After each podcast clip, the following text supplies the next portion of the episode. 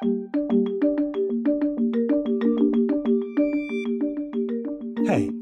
and welcome to On Opinion, the Parlia podcast. I'm Turi Munthe. We live in opinionated times culture wars, identity politics, polarization. Everyone has an opinion. But do we know where our opinions come from? Do we know why we think what we think? In each episode, I'll talk to experts across all disciplines to help us understand the nature of opinion, how we form ideas, why we argue, and what that means for society.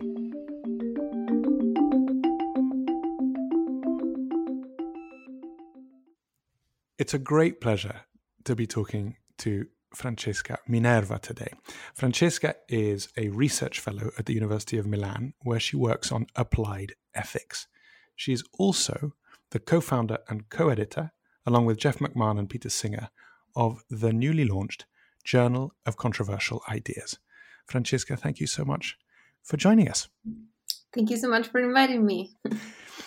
Francesca, as a starting point, can you give me the back thinking behind the launch of this very beautifully named Journal for Controversial Ideas? It feels like it should be in a Tolkien novel.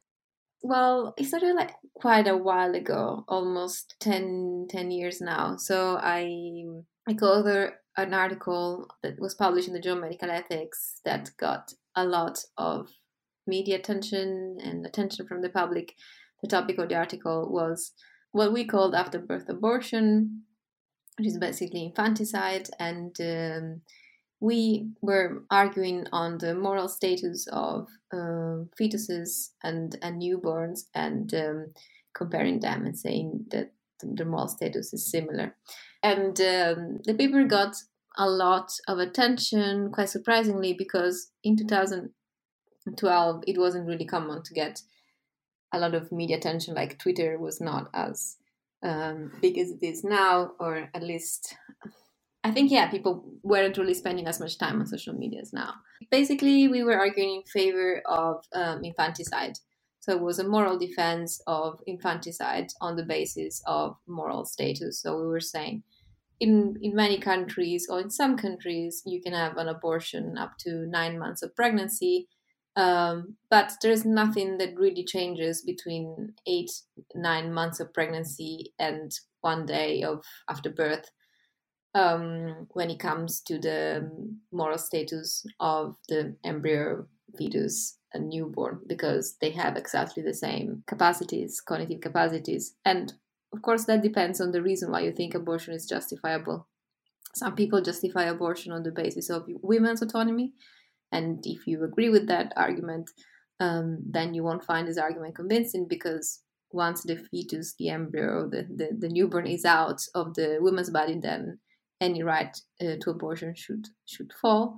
Um, but um, other people like myself argue that there is a right to morally permissible to, to have an abortion because the the fetus is not a person in that they don't have an interest in in living because they don't have the capacity to attribute a value to their own life that's a capacity that develops after birth so obviously this paper is you know it's not a, a low proposal but it was just like a reflection like why do we think there is such a huge difference? And this is an argument that had been put forward by a lot of philosophers before so it wasn't particularly new. We have reframed a bit we added a, a few new bits but in philosophy the morality of infanticide has been has been discussed for like 50 years now um, so we were quite surprised by the fact that people really overreacted. Uh, well, overreacted from our perspective. I mean, overreacted in a sense because uh, we got a lot of death threats and um, very angry emails. And uh, so, in a sense, like any death threats as a response to a philosophy paper um, is probably an you know an overreaction when you want to kill somebody for expressing an idea.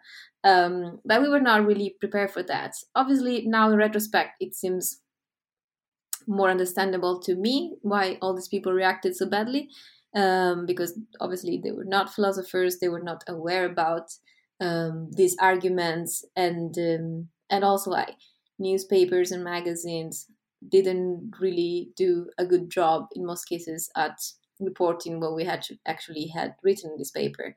So it was just like philosophers argued it's okay to kill babies.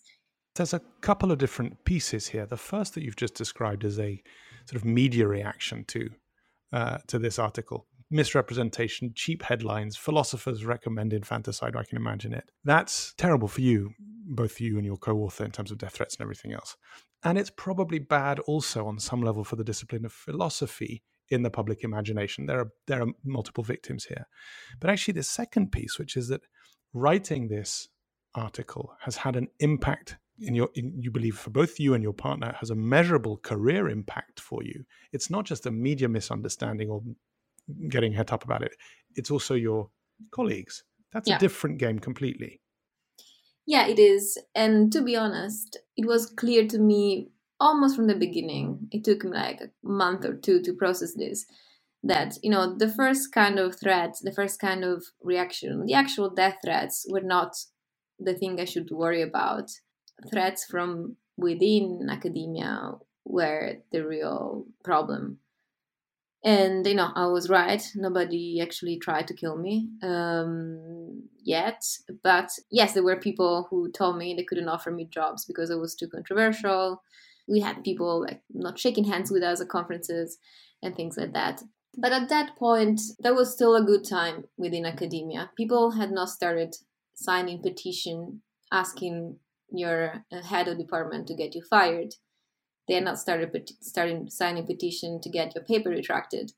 Um, so that was still all good. Like compared to what's happening now, um, we were really, really lucky to get that uh, time because 10 years forward, um, or even less than that actually, um, it has become really, really common um, for academics to start sign petitions to get somebody they disagree with fired, the paper retracted, um, the editorial board of the, of the journal uh, fired as well. Of um, so it's things have changed quite a bit. So I think I've been very lucky overall.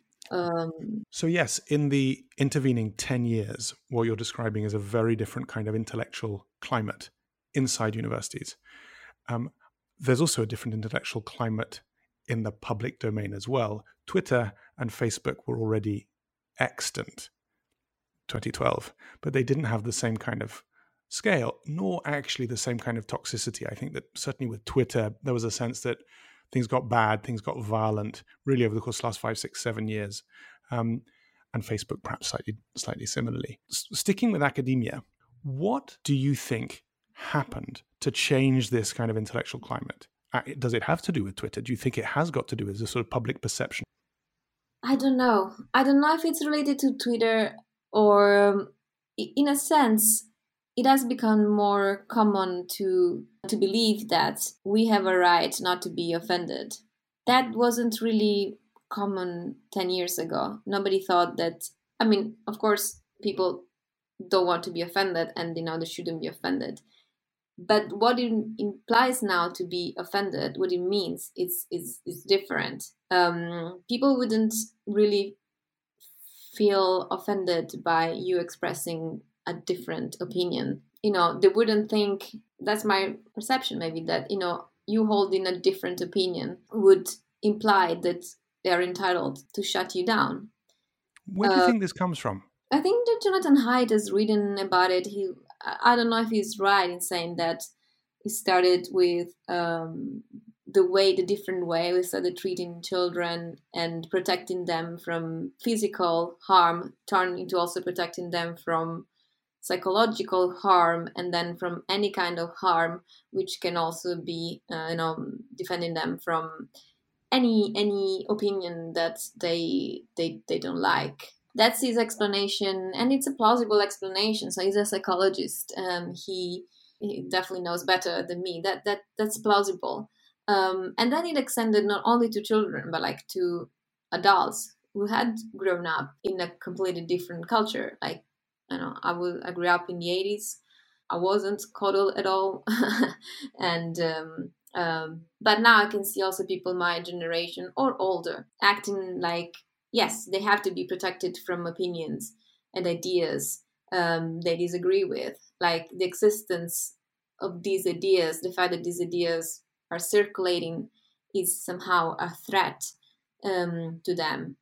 And that's uh, that's an interesting phenomenon. I don't think it was very common before. Of course, people used to disagree. Like the people who sent me death threats, they were angry. They disagree with me, and I'm pretty sure they would have been very happy if I had dropped that and stopped writing this kind of paper. Um, but I'm not sure. I don't think they believed that my ideas were really a threat to them core ideas. I think they were worried about, you know, these ideas turning into a policy or something like that. Um, well, how was your colleagues' reaction, therefore? Because you're talking about the the public responding yeah. in a very violent way, but your colleagues did clearly, if they refused to shake your hand and they didn't give you jobs, etc., they clearly did feel like your ideas were dangerous.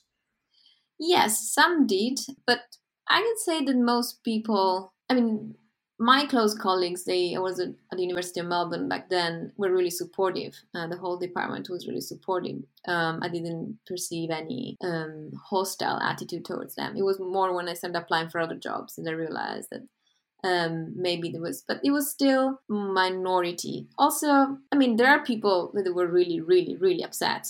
Um, but this is the kind of idea that tends to annoy more people on the right, like conservatives not people on the left. And people on the left in universities are the largest majority. So I was also kind of lucky in upsetting the right kind of people. If I had upset people on the left, which are the largest majority, um, maybe things would have been worse. And uh, it's funny because I, I am obviously like a left wing people. I've always been. Um, and uh, and after we started defending academic freedom and talking about important academic freedom people started saying that you know we are like conservatives and want to defend the right I want to come back to this, which is this yeah. very peculiar shift that's happened insofar as the defense of free speech was absolutely intrinsic to every form of leftism in the 1960s and 70s, and then it switches in the last 10, 15 years. Um, but your point is very, very well made about academia itself, which is in the UK and US, I don't know what I don't know about Italy, but high 80s and 90 and into the 90 percent of professors, particularly in the humanities, but ditto, I mean, slightly less in the sciences, um, associate with liberal or progressive ideas. Now, there's an element which suggests that perhaps that's normal, that um, this search for new explanations of the world, this search for new ways of understanding might be a progressive tendency more than a conservative one. But nevertheless, that split is really quite extreme. Um, Francesca, maybe at this point, we jump in and say, okay, so what are these controversial ideas? Yes, we had um, a couple of papers arguing about issues related to trans- transgender questions, whether um, a woman is an adult female or whether a woman can also be a trans woman. Uh, so there is this debate whether you know trans women are women or not. So we had two papers arguing the opposite thesis actually. Um, it was very interesting because um, in a sense both ideas are controversial, but it depends from where the perspective. Obviously, in academia, to say that only adult females are women is controversial uh, but outside of academia, I think it is more controversial to say that trans women are women. Are uh, yeah, so like you know, you don't you don't have to be born a female to be a woman.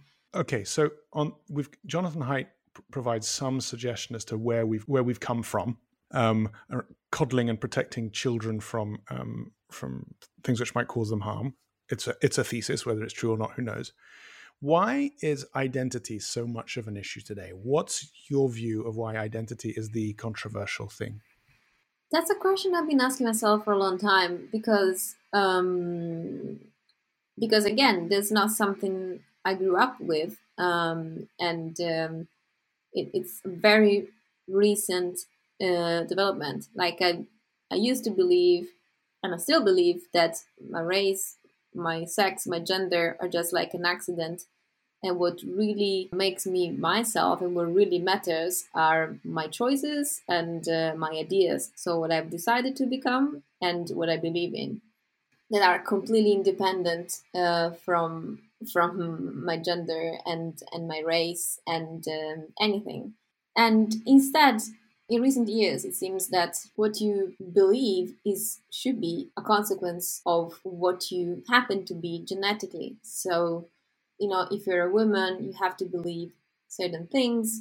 If you are a white person, you have to believe certain things. If you're a black person, you believe certain things, and um, that's that's very strange because it's a very new phenomenon, and uh, I I don't know why we should focus on on these elements that are accidents of our existence. I think that we should identify way more with our ideas and our projects. I mean, especially as a philosopher, uh, you work a lot on developing your own ideas and uh, on you know becoming uh, a certain kind of person, making coherent choices uh, with your moral views, so on and so forth in a sense that that's true of everybody. You know, it can be religious ideas, and people are religious, and people are not. Like it, it makes more sense for me to, for people to identify as religious and non-religious, as you know, left wing, right wing, or uh, utilitarian, um, deontological. But I don't think my skin color really says anything about myself, or you know, the fact that I happen to be so that's yeah. interesting because that's no longer, as you say, that is absolutely no longer pure orthodoxy, specifically in academic circles. The question that I have is, where do you think that comes from? Is there a particular series of either philosophical moves which let get, get you there, or political moves which get us to a point where identity becomes the area of greatest controversy? Why this rather than redistribution of wealth or um, or anything else?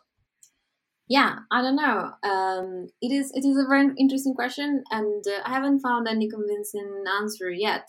It's something i'm really interested in in understanding myself and uh, i don't know because again like um, it, it seems to come from the left and the left used to be really concerned about uh, social class wealth and the things that you know we can actually change and we can do something about. So if we change you know distribution for instance if we can have a universal basic income we would definitely make the world a better place. And um, you know if we manage resources to poor people and switch them from billionaires.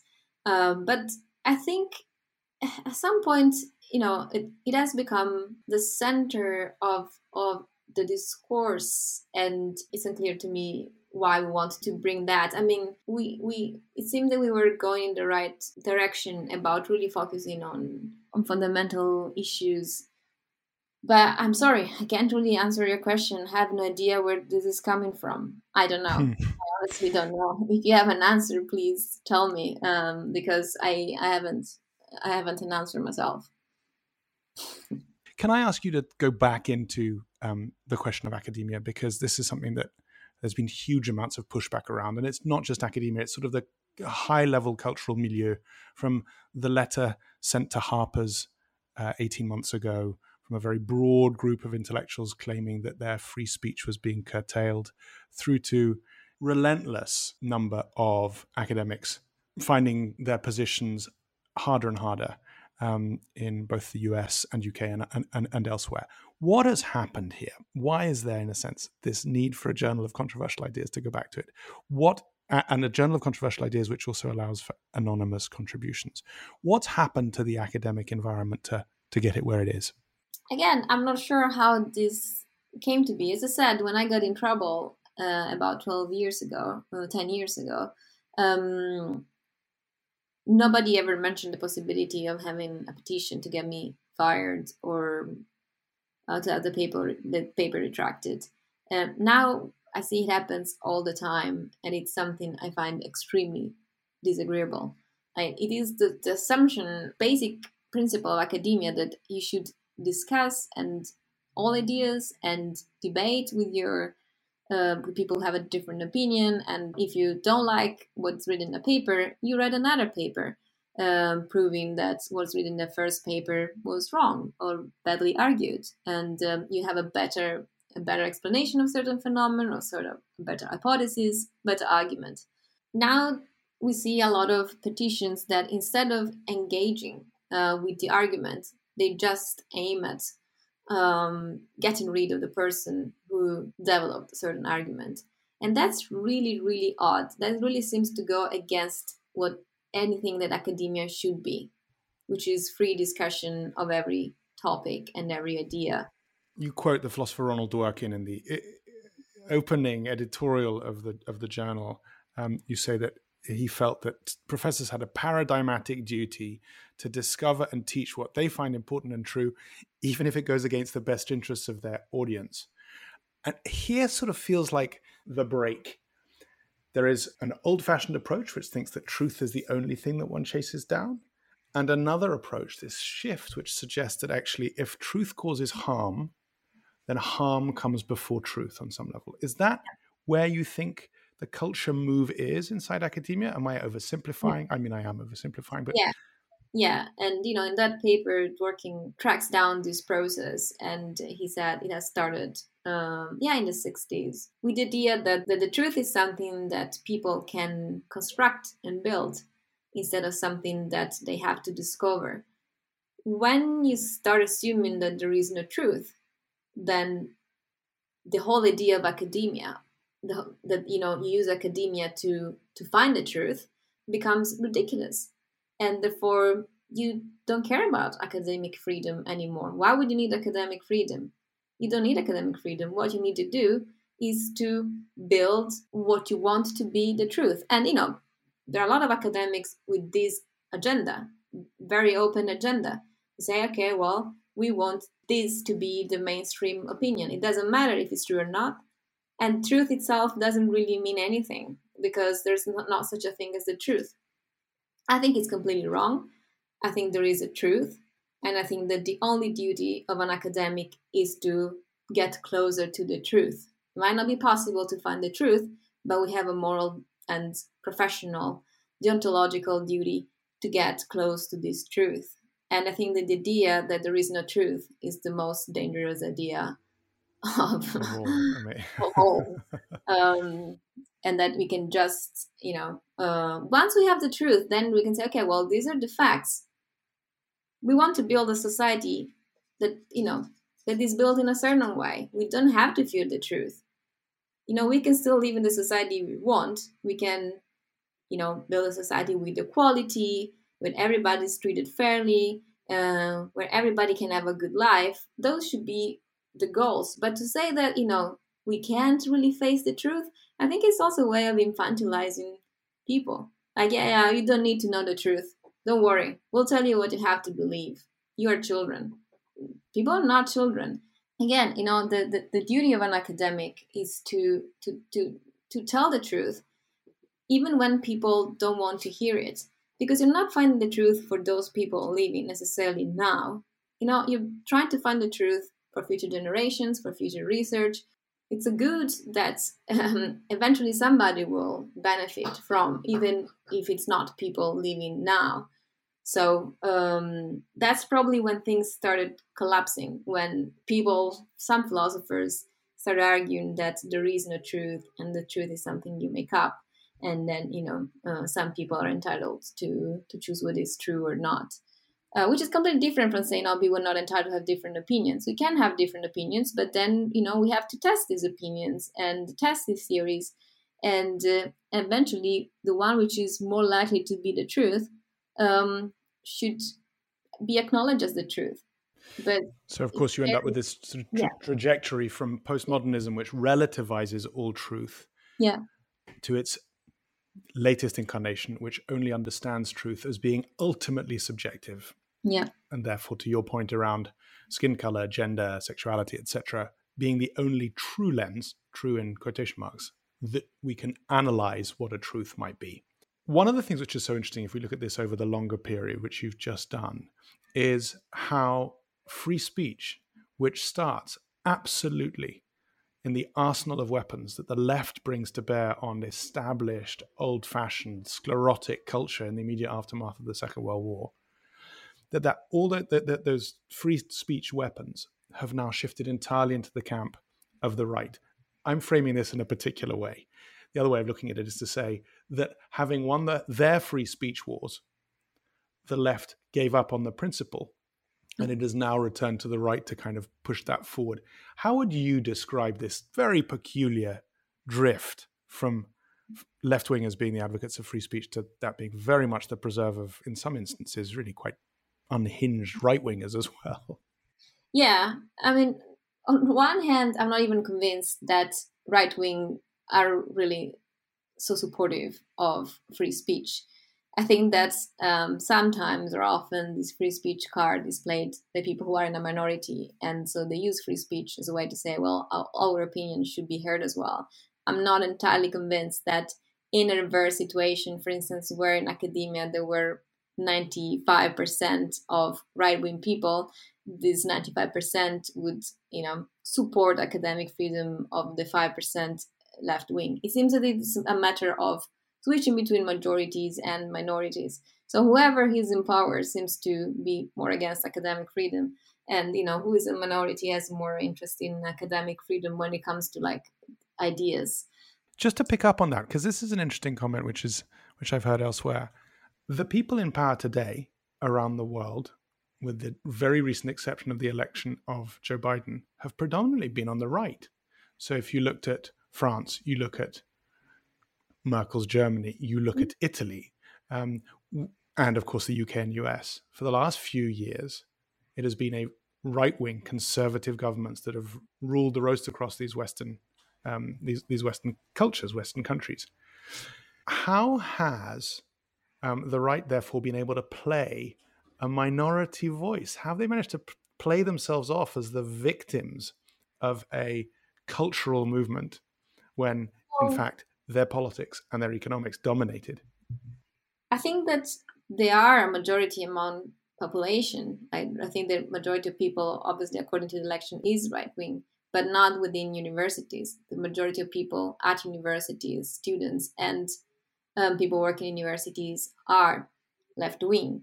And um, of course, the more left wing people are in education, the more it's likely that the new generation of educator and teachers will educate people to be right wing, left wing. And I have to say, I mean, like um, the the UK government has taken some measures to protect academic freedom, uh, which I approve of.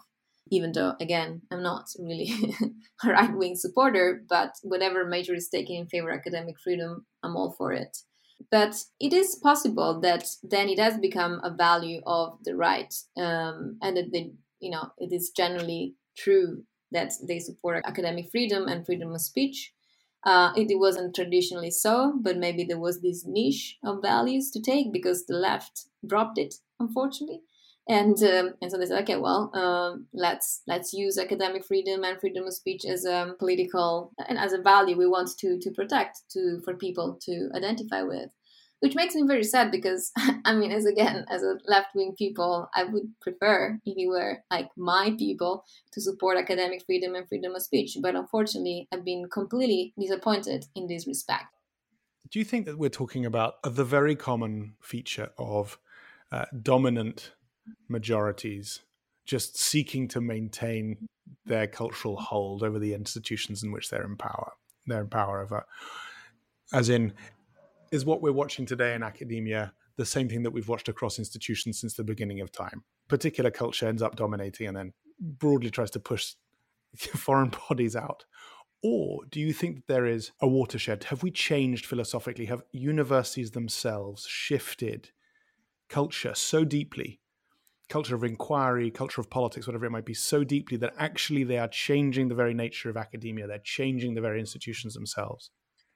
Yeah i'm afraid uh, I, I don't know. Maybe the two things are related. Uh, so maybe it started as you know maintaining the status quo um, and then it became it, it is caused like a complete shift in what is as i said like the, the mission of academia seems to be different uh, than it used to be. Like um, i mean it surprises me still when i see students saying oh i don't want to be exposed to ideas that I don't like. Like, I don't want to read papers against abortion. That's completely the opposite of what you should provide a good education. Obviously, I am in favor of abortion, but and I am in favor of euthanasia, and I'm favor I am in favor of IVF. But you can ask my students in our course, uh, which is for undergraduates. We always discussed both views because it's really important to understand what are both views on every topic. So you can have a good education if you're not exposed to ideas you don't agree with. Um, Understood. That's the whole point. Um, so, how does this play out?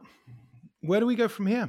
If you think that institutions themselves are putting too much of a burden of truth on subjective experience, on the feelings of those people engage with ideas, and you think that is that is attacking the foundations of academic institutions, the academic goal, which is the pursuit of truth, the discovery, you use this lovely word, of truth. What happens now? I don't know if university is going to survive. I don't know if university as we know it is going to survive. I hope so. I hope that university can go back to be institutions where people are taught um, how to think critically, how to learn, um, how to disagree with each other, how to learn, how to get close to the truth. That's the telos of university.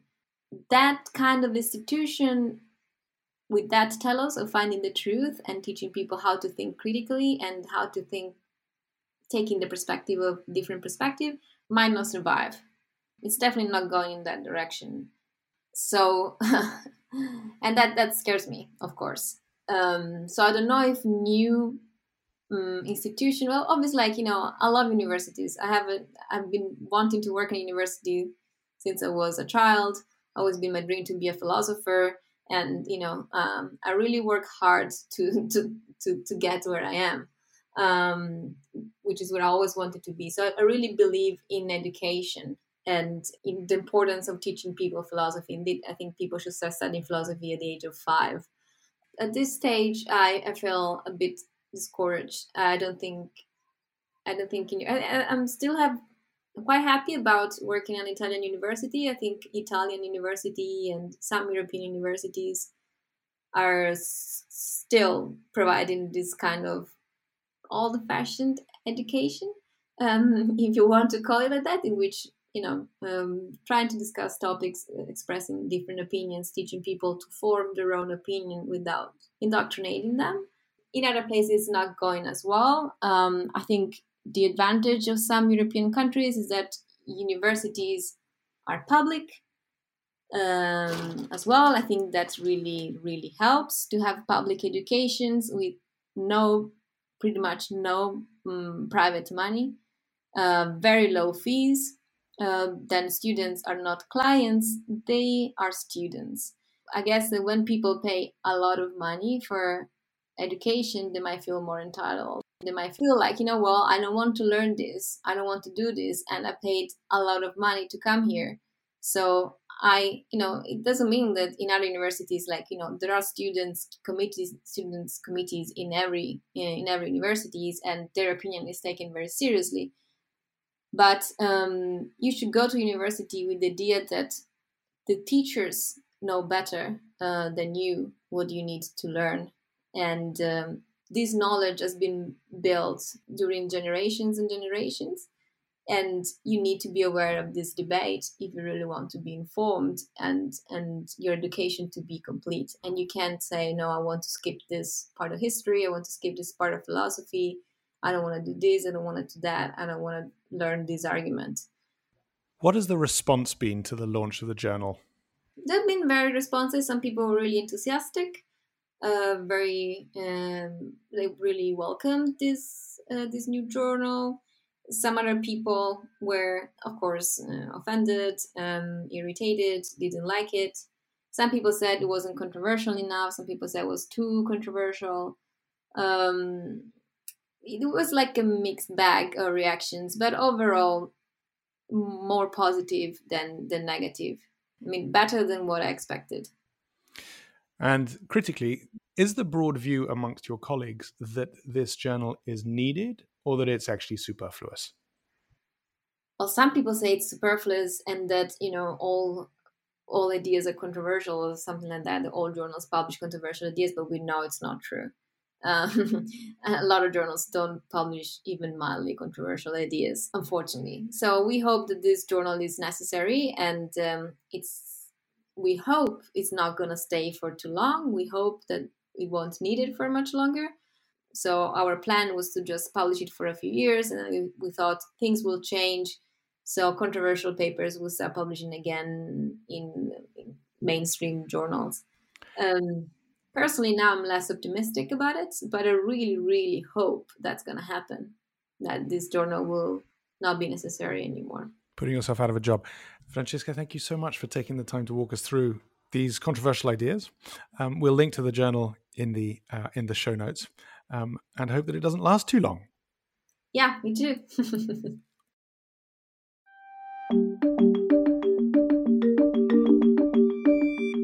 that was On Opinion, the Parlia podcast. Check out our show notes if you'd like to dig deeper into this episode's theme, and join me at parlia.com to explore all the world's opinions. To stay up to date with new episodes or get further insights from our guests, subscribe to On Opinion, the Parlia podcast, wherever you listen, and follow us on social media at Ask Parlia. All our links are in the show notes, and if you enjoyed this episode, please rate us and leave us a review. Thank you for listening.